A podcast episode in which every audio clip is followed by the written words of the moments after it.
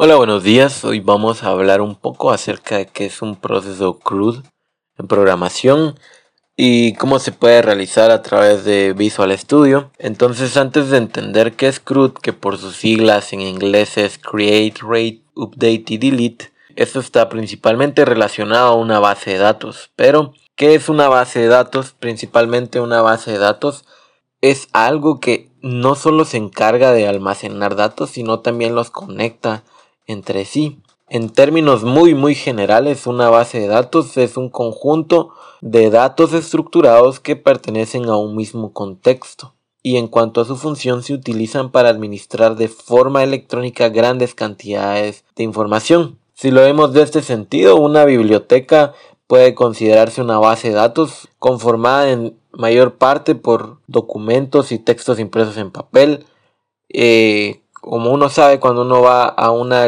a una mm, biblioteca, eh, pide un libro y los bibliotecarios saben dónde están. Esto es porque los libros están indexados para su consulta rápida. Actualmente y por el desarrollo tecnológico en los campos de la informática y la electrónica, la mayoría de bases de datos están en un formato digital, eh, siendo este un componente electrónico desarrollado, que tanto se ha desarrollado, y ofrece un amplio rango de soluciones. Hay, distintos bases de, hay distintas bases de datos. Eh, pueden ser bases de datos SQL, bases de datos no relacionales, Mongo Database. Las aplicaciones más usuales son para la gestión de empresas e instituciones públicas. También son utilizadas en entornos científicos donde el objeto de las bases de datos eh, pues es almacenar la, información experimental. Eh, ¿Cómo funciona una base de datos o cuáles son los componentes de la base de datos? Pues está por capas. Entonces empezamos que en la capa principal está el usuario.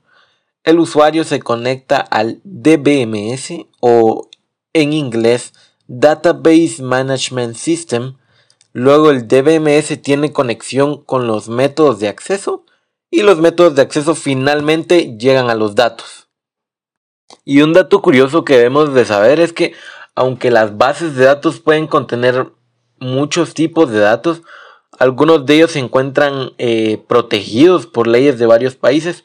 Eh, por ejemplo, en España los datos personales se encuentran protegidos por la Ley Orgánica de Protección de Datos del Carácter Personal o LPD, LOPD en México por la Ley Federal de Transparencia y Acceso a la Información Pública y en Argentina por la Ley de Datos eh, Personales, Ley de Protección de Datos Personales.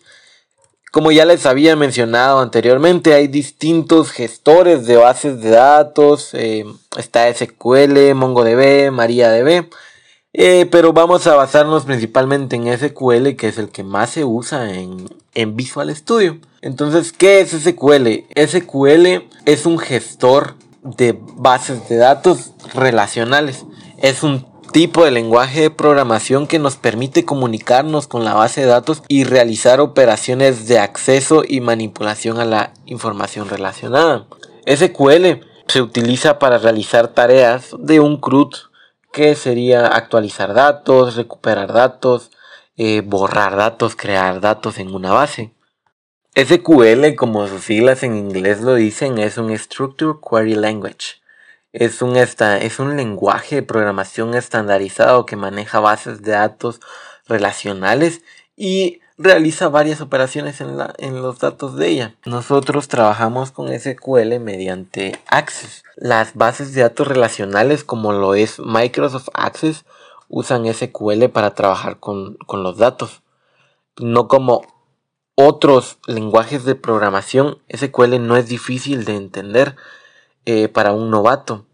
SQL tiene un estándar internacional y es reconocido por los cuerpos de estándares como ISO y ANSI. SQL es demasiado fácil de entender porque es prácticamente como estar hablando inglés. Entonces, vamos a explicar qué es un CRUD y cómo se, crea en Visual Studio.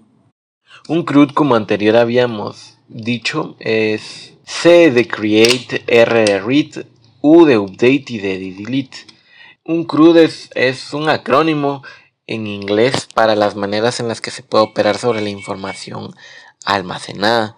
Nosotros Para crear un CRUD en Visual Studio necesitamos tener una base de datos, mucho mejor si es en Access. Y para conectarla a nuestro programa, esta base de datos tiene que estar en la carpeta Bing y debug eh, para que nuestro programa pueda leerla y utilizarla después. Luego de eso tenemos que informar a nuestro programa el proveedor y crear una conexión a la base de datos. La verdad es que es muy simple. Luego tenemos que tener una variable eh, que va a ser el query o lo que se va a hacer. Aquí es donde decimos si vamos a crear, leer, actualizar o borrar algo de la base de datos. Entonces es algo muy simple y muy sencillo de entender. Espero les haya gustado y lo hayan podido comprender.